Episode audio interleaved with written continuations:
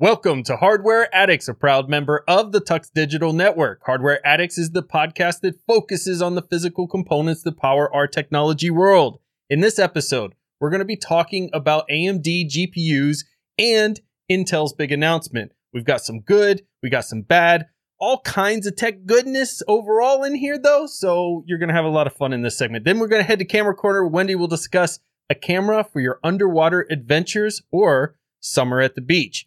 So sit back, relax, and plug in because Hardware Addict starts now.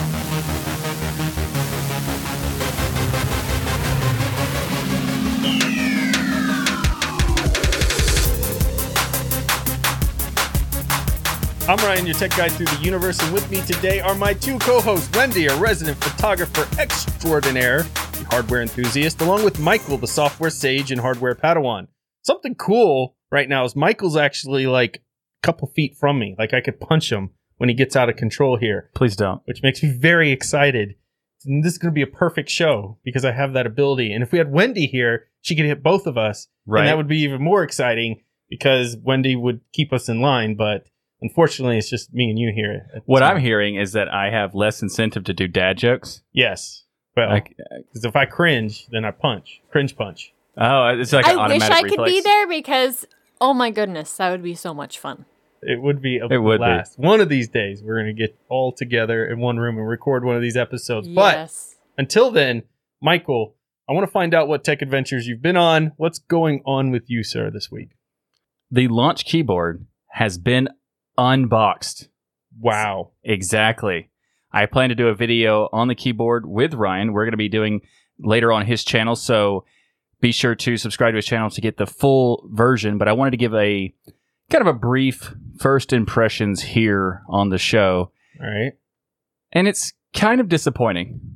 Like I had to reconfigure some of the keys on the keyboard Yeah. just for basic usage because the default locations of the modifier keys on the bottom row was just wrong basically. Like I understand the value of being unique with your products, but I feel like the location of keys on a keyboard are the are not the best way to express your uniqueness. but you can change all the key configurations. So why do you care? because an out of the box experience and the first impressions, I have to change the keycaps and I have to go into the configurator just to have basics of what I'm expecting.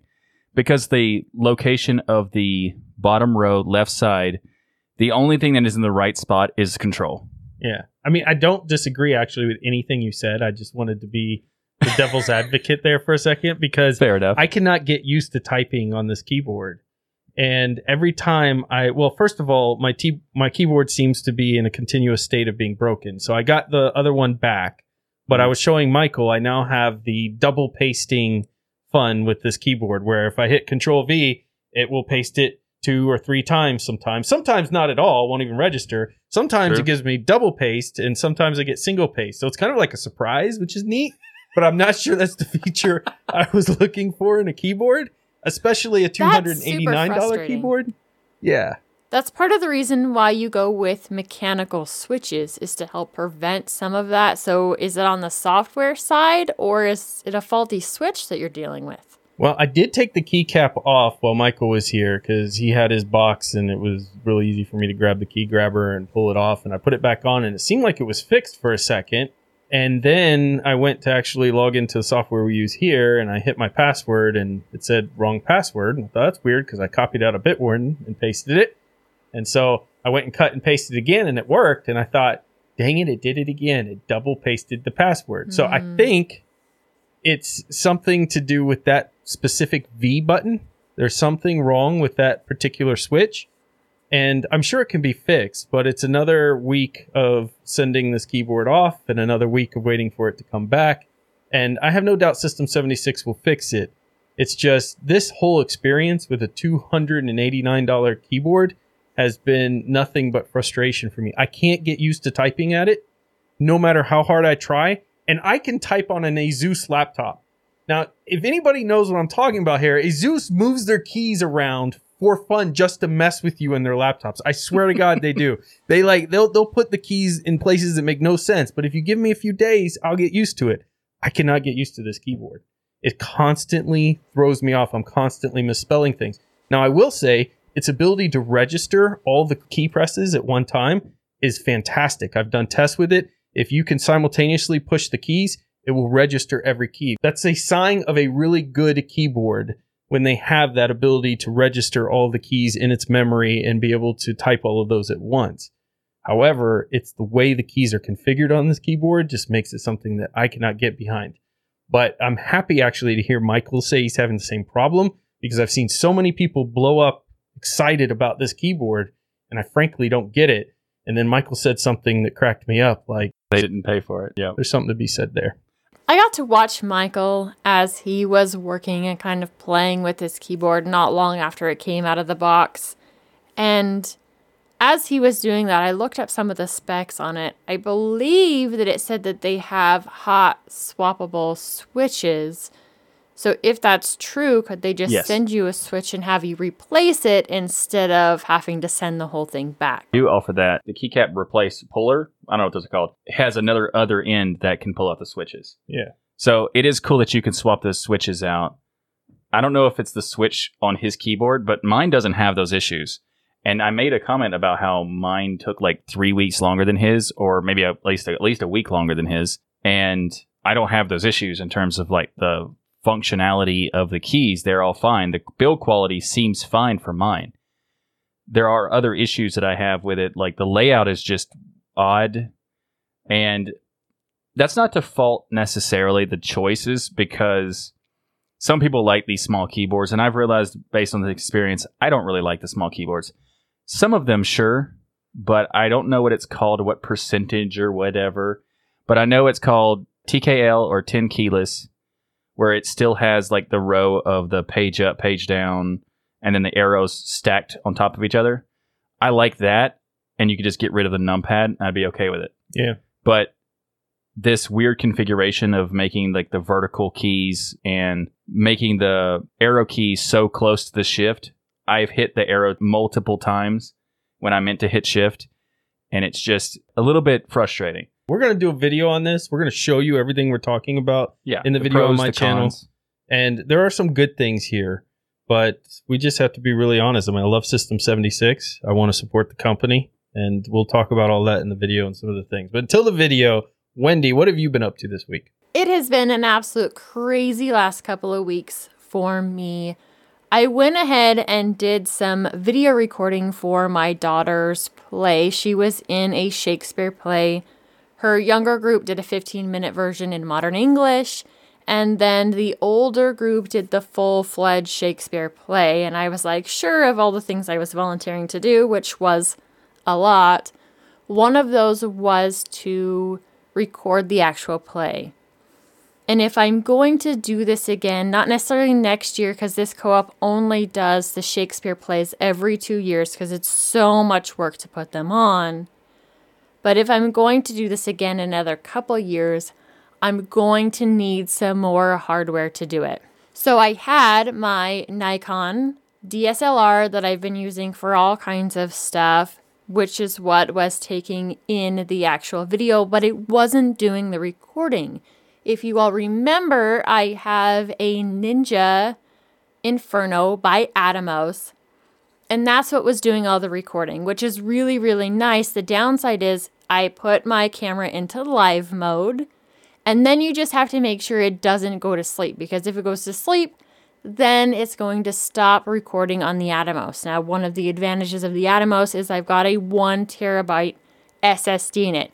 Way more recording time than you can have in your standard DSLR, even though mine will hold two SD cards. And then at the same time, it records in a much better format than my Nikon DSLR can. It's still 1080p because that's what my DSLR records in. That's the feed that my Atomos is getting. All of that is great. The video looks fantastic. The problem I'm having in my hardware realm of the hardware that I brought with me was when it comes to audio. The audio is absolute crap. So, if any of you listen to Linux Out Loud, I record that show and I try to get the audio as best as I can, which isn't always what it could be, but it's the best that it can be. And I'm going to have to do the exact same thing when it comes to the audio on this, even though it's not audio that I want to hand to everybody. It's not good audio. There's kind of this echo to it. I've cleaned up a lot of the room noise. It's a very, very old auditorium. It's got a lot of echo to it anyway. And even though I've cleaned up a lot of background, I've made the voice as loud as it can be. There's still a tinge of echo. It's still a little bit tinny and it's just going to have to be what it can be. And next year or in two years, make sure I have some additional hardware, some additional microphones that I can put out and feed into that video so that it's better, so that it's higher quality for the people, the families that are going to be receiving this in the end. Yeah, it's very impressive that you've been able to work with it though, because the hardest thing to do any kind of audio video stuff is when you have a large area that you have to record, and the people who are in the recording are not mic'd. So you have to put a microphone on the stage or beneath the stage or something like that, and it just creates a very difficult problem to deal with. So the fact that you're able to get the audio to work at all, I'm impressed by it. So well done there. Thank you. The older group was mic'd. The problem was none of that was being fed into my system. And because this was such a large auditorium anyway, the speakers were set up that the echo on the older kids is so much worse than it was on the younger kids who are not mic'd. Mm. And I've got the younger kids cleaned up as best as possible. I need to go work on that. And it's just, it is going to be what it is. I'm not going to not deliver it right? I already promised all of these people that they're going to get the video. I may have to go hide under my bed after I hand it to them because I'm so embarrassed about the audio quality, but they're going to get it regardless. And it's just one of those things to think about moving forward in the years to come. Yeah, I'm looking forward to see what you come up with another solution because there's lots of different tactics to address this kind of a problem and they're always going to be kind of a pain. So if you can find a solution, let me know. We had a super awesome audio guy that was that mic'd the kids. He brought his own soundboard. And if he does work with us again here in two years, knowing him now, and having some relationship with him now, we might be able to help make that work with the video equipment that I'm also using. So it is in the future but he was awesome and maybe I don't necessarily need to provide the hardware or maybe we can have a piece of hardware that works together so I'm getting a copy of that feed as well. Yeah, there's definitely going to be some solutions for that. I used to do audio and video work for a comedy club in my local area and it was really fun and there was an audio engineer and then me as like the producer director type. There was a lot of different pieces that really shouldn't go together, but you can make that stuff work. So that you have an audio engineer involved, there's a lot of value I, I would assume that they could provide. What I smell is a future camera corner where Wendy will teach us about how to hook up mics and things to cameras properly once you figure this all out and steal all that engineer's knowledge and make it your own. Nice. Yes, once I get it all figured out, I will absolutely share all of that with you. I just got to get it figured out first. You have a new toy, Ryan. I mean, you almost always have a new toy, Ryan. but this one I am super jealous of. Oh, you should be. I mean, I don't mean to say that. It's so wrong to say stuff like that, but I'm telling you, Wendy, like it's it's out of this world. Like mind blowing. I, I cannot wait. Michael's here. He hasn't even I mean, he's working on the computer right now. He's on a mic near the computer that has this in it, but he hasn't seen it run yet. And it is freaking fabulous. Like I get chills just thinking about the technology in this card. I got my hands at MSRP, by the way, a Gigabyte Radeon RX 6900 XT gaming overclock video card edition. And oh, baby, it sings, man. This thing is redonkulous. It's not even ridiculous. It's redonkulous. It is so freaking fast. So to put this in perspective, I'm going to do a video on this as well. I've been, I did a bunch of benchmarks. I mean, the card I, I came from is a fantastic card. Great experience. I've played all kinds of games with my son and everything on it. I've done all my videos and editing, and it's been a fabulously good card. But this is the top tippity tippity top of the line. Like you don't get better than it. Well, we'll talk about one that they're releasing that actually is supposed to be a little bit better than this. But this right now, currently in most people's hands, is the tippity top of cards. And it's got 16 gigabytes, 256 bit GDDR6, boost clock of 2285. You got your two times HDMI, you got your display ports in there, and 5,000, yes, 5,120 stream processors, all running on that PCI Express 4.0. And one of the games I was playing is Overwatch. And when I was playing it on my other cards, you know, you could get into, depending on if you were in high settings or medium settings, 70, 80 frames per second, which is really good, especially on 4K. This card was running it at 235 frames per second. It's stupid. Like, it's like, get out of here. That's not, no, that's not even, it can't be right, right? But it is. It's a dang good card. I have just put it in my system today. I cannot wait to tell you all more about it on my DasGeek channel. I'm gonna do a bunch of videos on it because I I can't stop talking about this thing. I don't know if you guys can tell. I'm kind of excited about it. A little bit, as a hint of it. A little bit, yeah. Just, uh, Yeah, yeah, it might be coming through just a little bit. Okay, so this is the question I have. I'm really curious. You loved the Radeon 7 when you got it in hand and you used it. yeah. How does that experience compare to this experience? Does it blow you away the same amount or The Radeon 7, probably not as much as the Radeon 7 yet, just because the Radeon 7 was the first time AMD was being taken seriously again. For me, I was getting all these, I was in a fight back then because I was one of the few tech people, literally in all of YouTube, and Michael and you all can attest to this, that was telling people way back when everyone was still Intel, NVIDIA the full time. I was the one person fighting saying, no, AMD's got some serious stuff coming.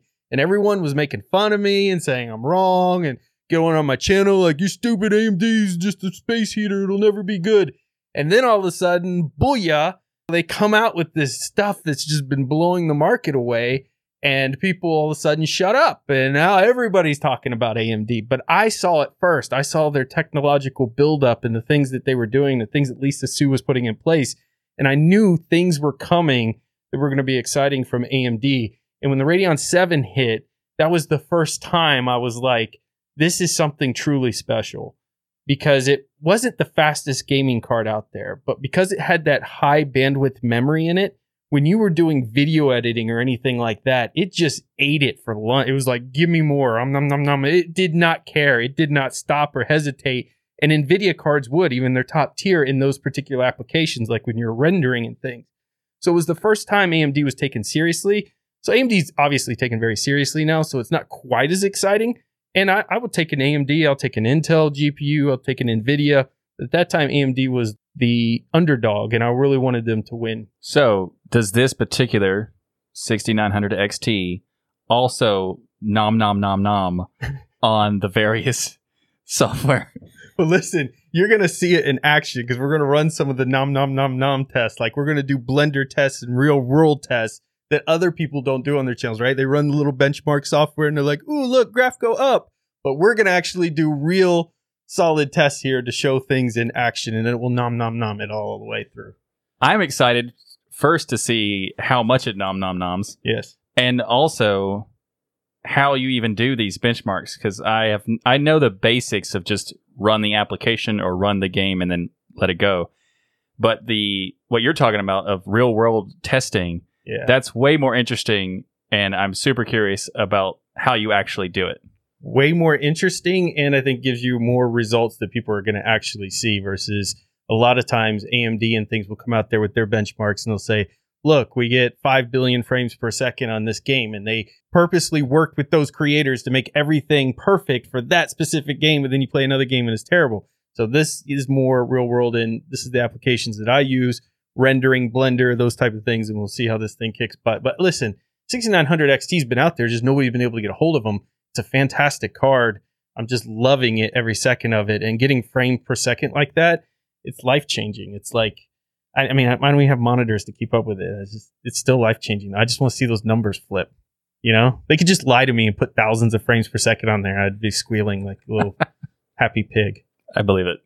If you want to be squealing like a happy pig, then check out Digital Ocean because this episode of Hardware Addicts is brought to you by Digital Ocean. Cloud computing can be, let's say, complex, but standing up reliable, affordable cloud infrastructure really doesn't have to be.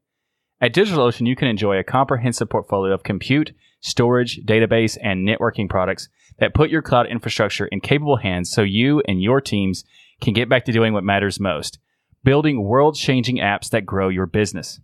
DigitalOcean also provides with predictable pricing, robust product docs, and services that developers love. DigitalOcean helps teams regardless of the size, whether you're a team of one person or a team of a thousand people DigitalOcean helps your team grow with their simple, powerful cloud computing services. As a listener of the This Hardware Addicts podcast and a member of the Tux Digital community, you can get started for free. In fact, it's even better than free because DigitalOcean is giving you a $100 free credit when you go to do.co slash tux 2022. That's do.co slash tux 2022. So again, go get started with their awesome cloud platform at DigitalOcean and get that $100 free credit when you go to do.co slash tux 2022. I want to thank DigitalOcean for sponsoring this episode of Hardware Addicts. So this week we got a lot of hardware to cover. Lots of new arrivals from big names of tech like AMD and Intel, and we're going to dive into all of it right here, right now. So we're going to start with our friends over at AMD because we're talking about the 6900 XT, the num num num num num. And it's been a while since I've been even interested in covering new GPUs. It's been a while since I've been excited about a new GPU because there's been no stock available. You couldn't get them anywhere. So it was like, who cares? Like, oh, we got a 95,000 HT. Like, who who gives a crap? There's not in stock. Nobody's going to get one. Everyone's crypto mining or whatever things happening with it. Nobody can get them. But finally, I'm seeing them on shelves and I was able to just go to Newegg and pick up the 6900 XT for MSRP. Like it was in stock. It, I didn't plan to buy it. I just randomly was looking at Newegg. I'm like, huh, no kidding. It's sitting right there. And then I had to talk my wife into like, hey, honey, I accidentally clicked order. Anyways, so stock's back. Things are starting to. Accidentally? Whoa, whoa, whoa, whoa, whoa. Wait a minute. You accidentally yeah. clicked order?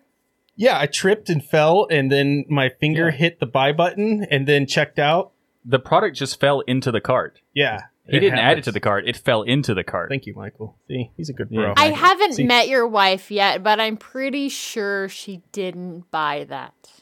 Well, it's funny you say that because apparently I have this tone in my voice that changes when I'm guilty of buying something I wasn't supposed to. So, like, I don't think it changes, but she notices it. So right away, I was like, hey. And she's like, what did you buy? I'm like, how does she ah. know? How does she know? So it was one of those moments. But yes. there's some new exciting things people may be able to get their hands on from AMD, like Radeon RX 6950 XT. So 6900 XT was the top, tippity tippity top. Now you got the 6950 XT. You got the 6750 XT and the 6650 XT. But before we go too far into these cards, it's worth mentioning that by all standards, this is very much a moderate upgrade from the 6000 series cards released 18 months ago. They were talking like 5 to 6% improvement over the existing cards out there, slightly higher TDP, so you're going to use some more power too. So to me, this very much feels like, hey, we've been producing this thing for 18 months. We got better at getting yields out of it and got some yields that were a little bit OP and we're going to sell those now to a bunch of people for some prices. So there's nothing super exciting about these. What's exciting is that there's stock, I think, of cards, whether it's the original 6000 or one of these. Obviously, if you have a choice, why not grab one of these? Because the MSRPs are pretty close to the original one 6000s, slightly higher price, but not too bad. And you're going to get maybe five to 10 frames per second increase based on what I'm seeing between these cards in general from their prior generations which is kind of cool. Yeah, so I don't have one yet. I'm still running 580, so a much, much older card. Then for me, going ahead and getting the 50 version would be worth it. But if you already have, if you're one of the super, super lucky ones who got your hands on one of these 6000 GPUs anytime in the last year, don't worry about upgrading. It's not going to be that big of a deal. But if you are ready for a good upgrade, this is worth going for. Well, it's interesting you mentioned that because you know people have not been able to get cards, so they've been dealing with their older cards, and some way older than what you're dealing with, even Wendy, because they've had no choice out there. uh, to pick Right. something up. But I, I'll tell you now, there is a choice out there. You can pick them up, but I would very much stay away from anything used because a lot of miners right now, Bitcoin is tanked, and this happens with Bitcoin all the time. And right now, people are selling their video cards like mad too on the used market. They're flooding it, like I predicted several several months ago in episodes. We talked about this that it was going to be bad for the GPU makers. And if you're watching their stock lately, you can see it. I think they're going to have a hard time moving stock, but I would stay away from the used ones because they're likely mined with, and that's going to kill the longevity of these cards in their life that you're going to have out there. And try to pick one of the new ones up off the shelf. I think that's why we're going to see these prices really start to come down in a drastic way. If things like crypto mining continues to tank and stay down low, we're going to have plenty of options to pick one of these up. Excellent point. I've had that conversation with you here on the show, and I've had that conversation with multiple people in the community. When we're talking about all of these cars and the potential for them hitting the market, the sad thing is the used market is going to be untrustworthy for, I'd say, at least a couple years, if not longer. Yeah, absolutely. It's going to take a while for people to clear out. Some people are still going to hold on to their mining rigs and be absorbing the losses and things. Others are kind of seeing the signs and starting to get rid of their equipment, which means you're absolutely right. You're going to have to stay away from the used market for a few years there, unless you have a friend or somebody that you really trust uh, to pick one up from, like Michael, who's going to be inheriting. See, this is why you need to hang out with us because Michael is getting a 6700 XT now that I've upgraded to a 6900 XT. So you you have a Radeon 7? Is that no, you got a Vega 64. Vega 64. You're going to have a huge jump in performance coming up too for what you're doing. I'm looking forward to that. Yeah. So the new cards, you got a 6950 XT that's about 1099. Now I picked up the 6900 for $899 with the $50 mail-in rebate I'll never get, so $899. And uh, so I mean the prices are pretty close there. So you get uh, 16 gigabytes of the latest 18 gigabyte per second GDDR6 memory. So you got more bandwidth on this memory. So if you think about Wendy, you brought up the Radeon 7 and the high bandwidth memory. That's one of the advantages here with this card. So actually, for somebody like you, Wendy, these are the cards you want to pick up more than anything else. Of course, you're probably like, I'll take any of them.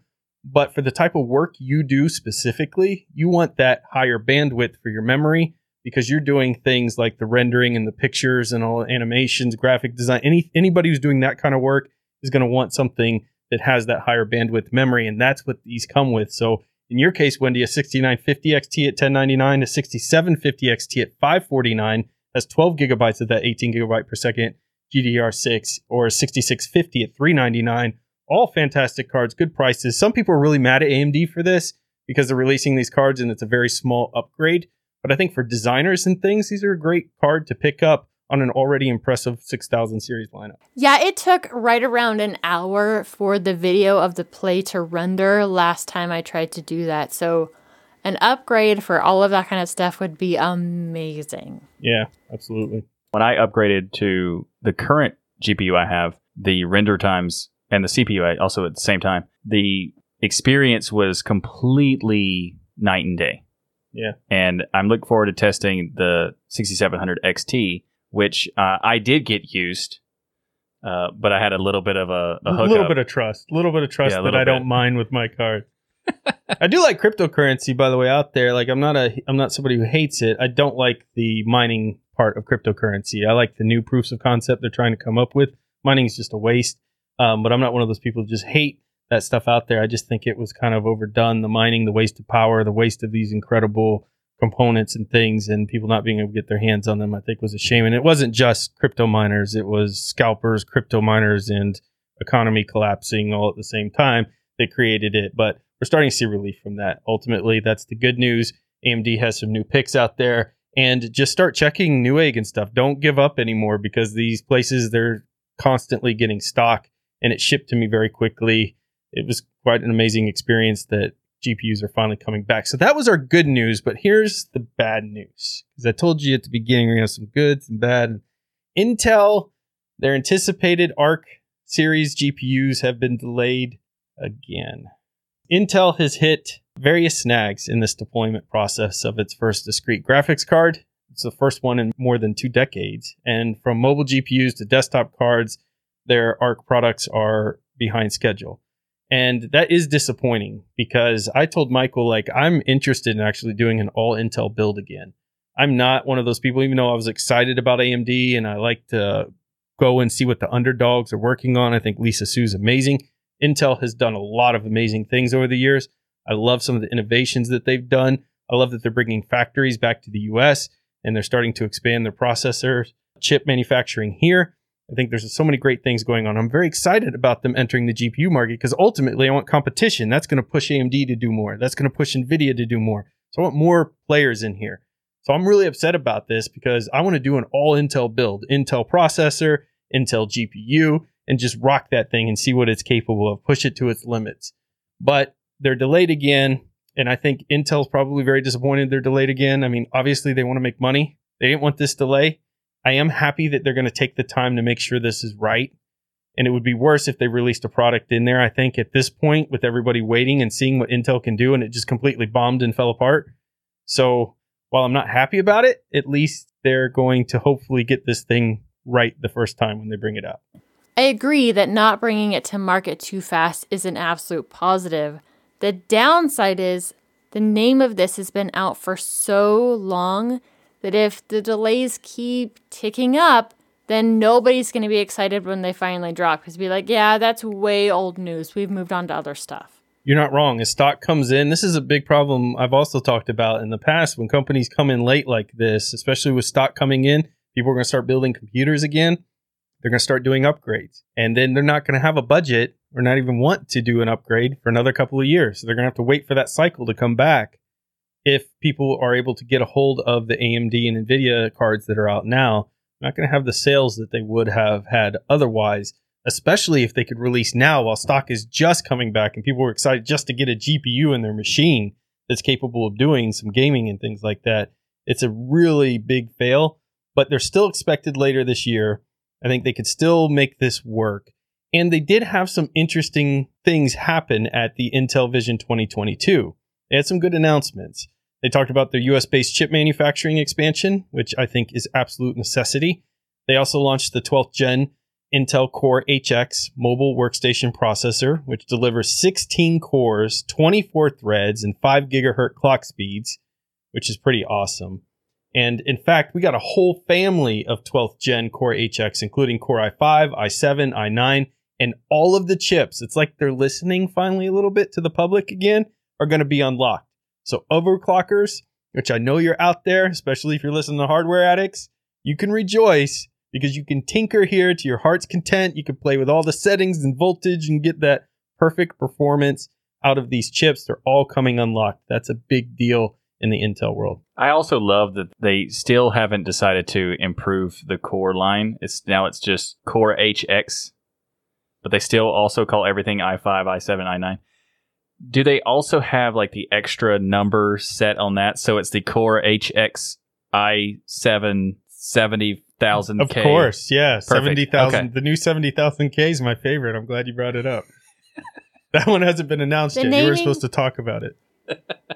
the naming hasn't gotten any better. It probably won't get any better for a while because the chips that are coming out right now were months, years in the making. So we're probably going to be stuck with horrible names for a while until maybe three to five years down the road when they finally figured out that they need to name a better, if they actually get to. I'm going to poll a Michael here. And I'm going to say, is this episode going to be named The Good, the Bad, and the Delayed? Nice.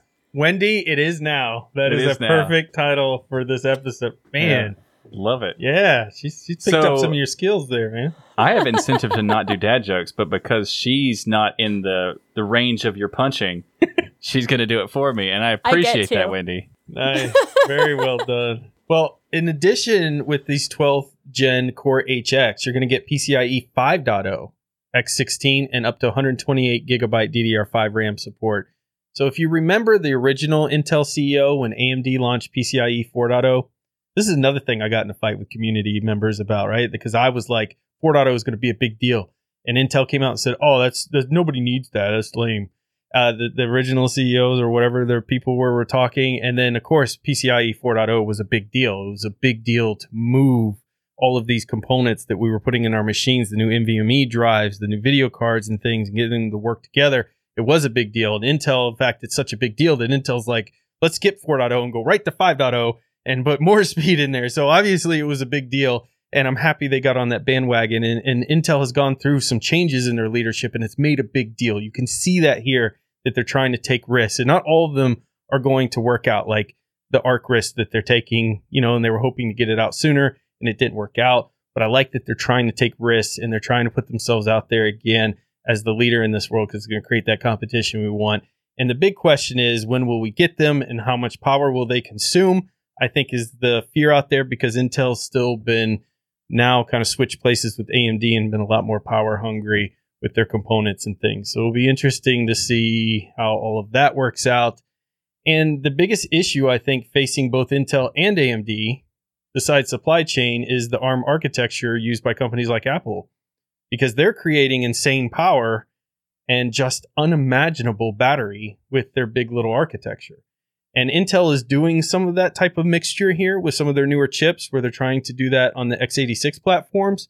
And we'll see how well it does. But if you've ever used one of the new Apple laptops, it is revolutionary.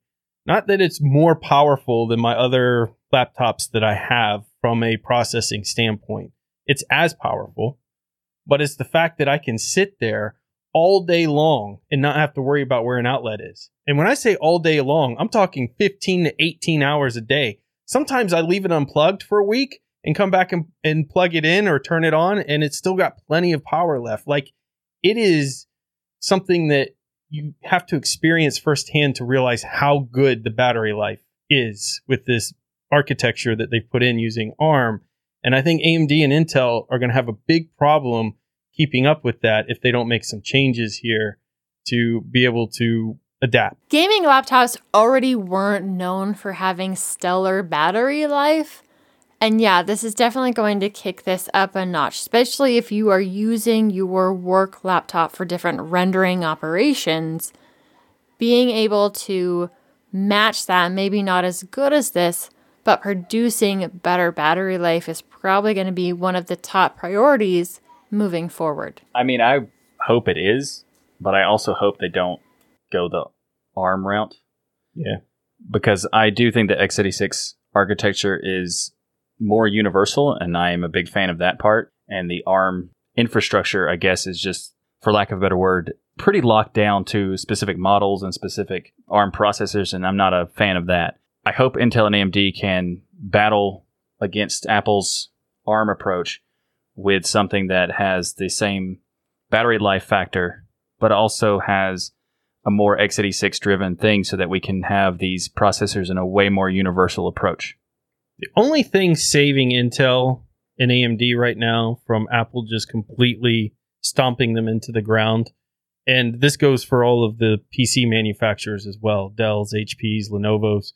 The only reason there's some existence there is price and secondly, the fact that Apple has no gaming game at all. Like they are so stupid when it comes to gaming and have treated it like it's this unimportant aspect of business when in fact, like I've mentioned in Destination Linux, if you took all the movies and the money they make and all the money that music makes and you combined it, it's still not as much money as gaming industry makes a year. So this is a massive industry that Apple has completely ignored and any type of solution they've come up with is complete nonsense. And that in that aspect, Intel and AMD can continue to just stomp them because there's nothing they offer that competes in that realm. Even if their M1 chips are capable of gaming, there's no compatibility with anything because they use metal instead of Vulkan.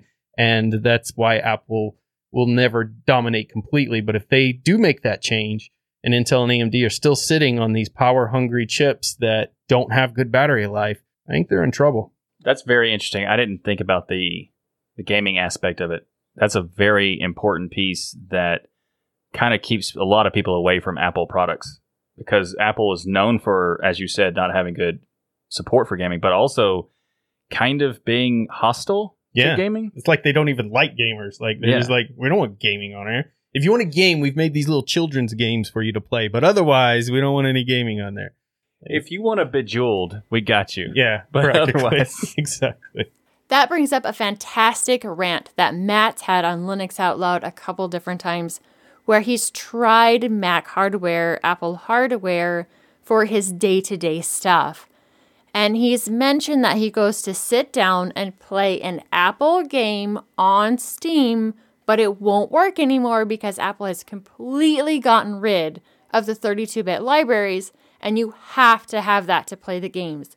So even many of the games that used to work on Apple don't anymore. Yeah, and a lot of Apple people I know you're about to write me and say, "Oh, but I can use this third-party service like the Nvidia game streaming or Google game streaming and so you have to use somebody else's computers on the internet to play games is not a solution for gaming on your $2000 laptop." And by the way, I own an M1, so don't be acting like I hate Apple. I like Apple products, but listen, we got to be honest with Apple and tell them you suck at gaming, stop sucking and so we can have some competition there. We got to be honest with them. That's a good motto for them to take. It. Yeah, stop sucking. Can that be the title of this episode too? Wendy, can you work that into the title you gave us earlier? The good, the bad, and the delayed. Unless you're Apple, then you just suck at gaming. There's our title. One thing that doesn't suck is Bitwarden. This episode of Hardware Addicts is sponsored by Bitwarden, the password manager that we use and trust. Bitwarden lets you set up things like a PIN to easily access your password manager, as well as additional authentication, such as master passwords, and adding phrases to fingerprint security, all to keep your passwords safe. Bitwarden is the easiest and safest way for individuals, teams, and businesses to store, share, and sync their sensitive data. Go to bitwarden.com slash tux to get started for free. If you're like me, though, you're going to want to get that premium account that starts at just $10 per year. What comes with that premium account?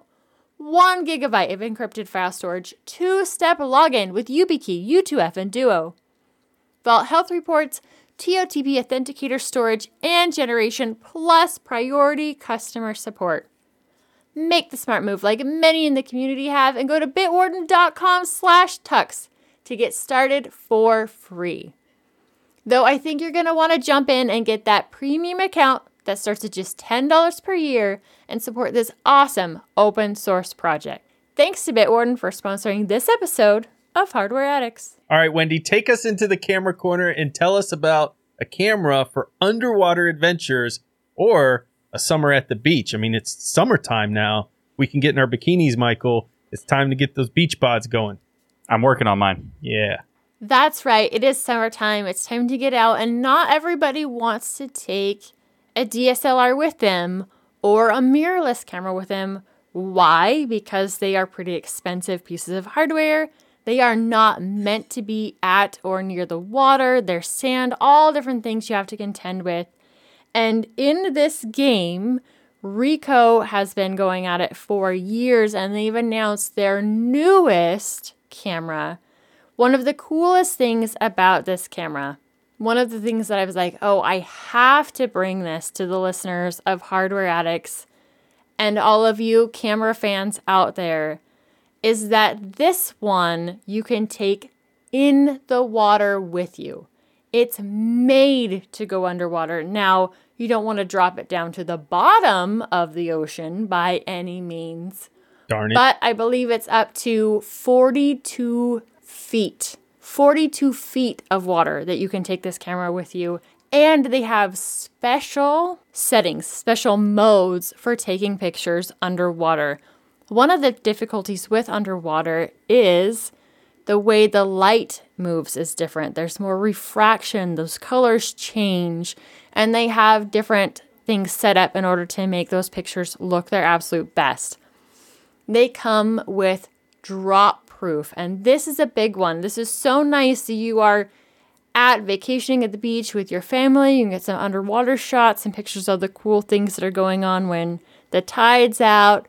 But at the same time, it's okay to be able to hand this camera to your child, probably older children. I don't know that you want to necessarily hand it to the younger ones. It does have some really cool drop proof technology.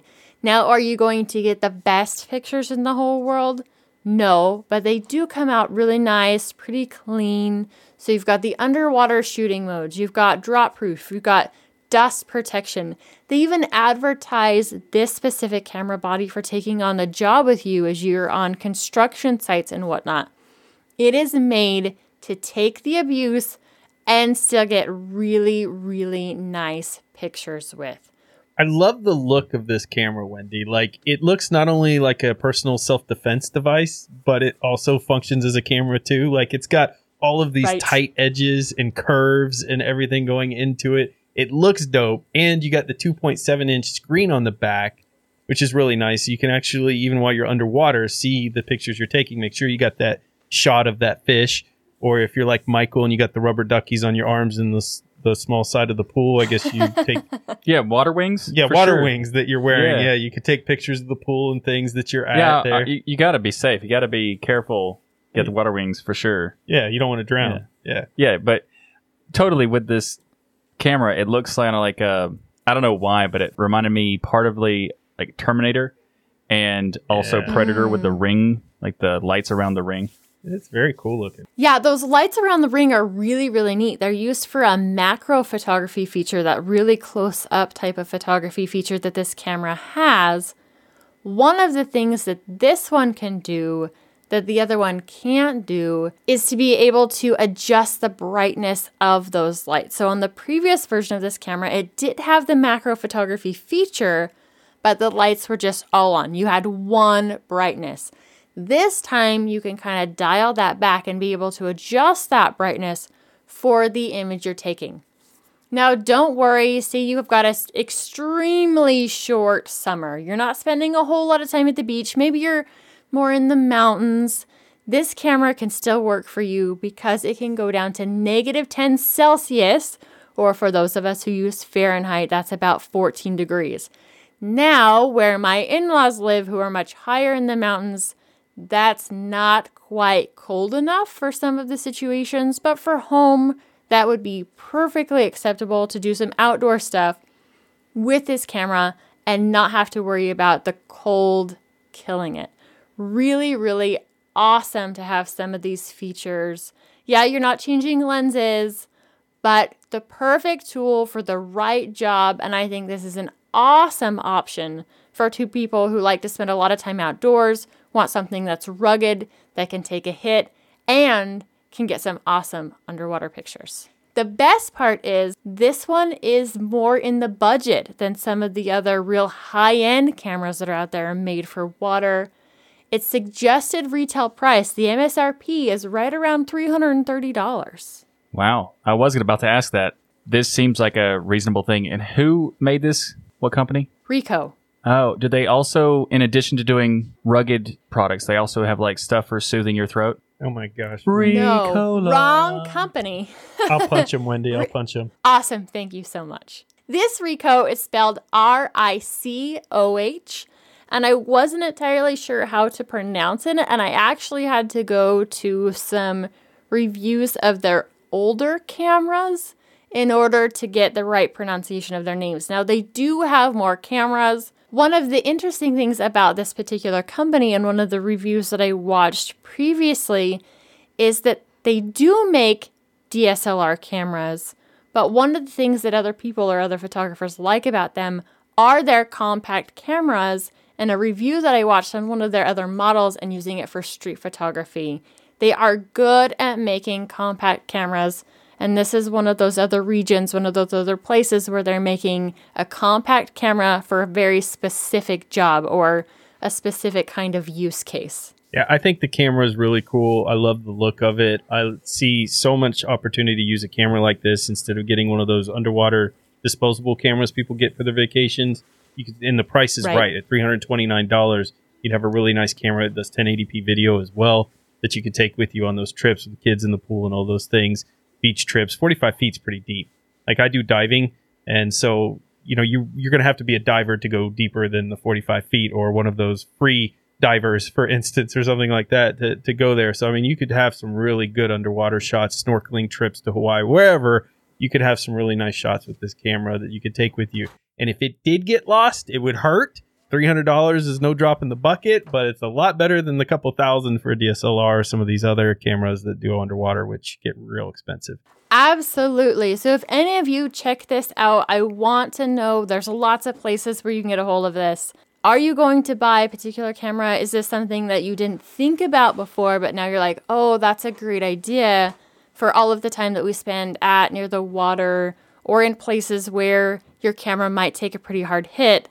And this is an option you're going to start looking into. Did you say take a picture at the Y? At the Y? No. Well, you could take a picture at No. the Y, at the I, pool at the I Y. heard you say that. I don't know why. I might was have. YMCA. You take Exactly. a picture at the I'm like, what- YMCA pool. Why wouldn't you? taking a photo of the pool. YMCA.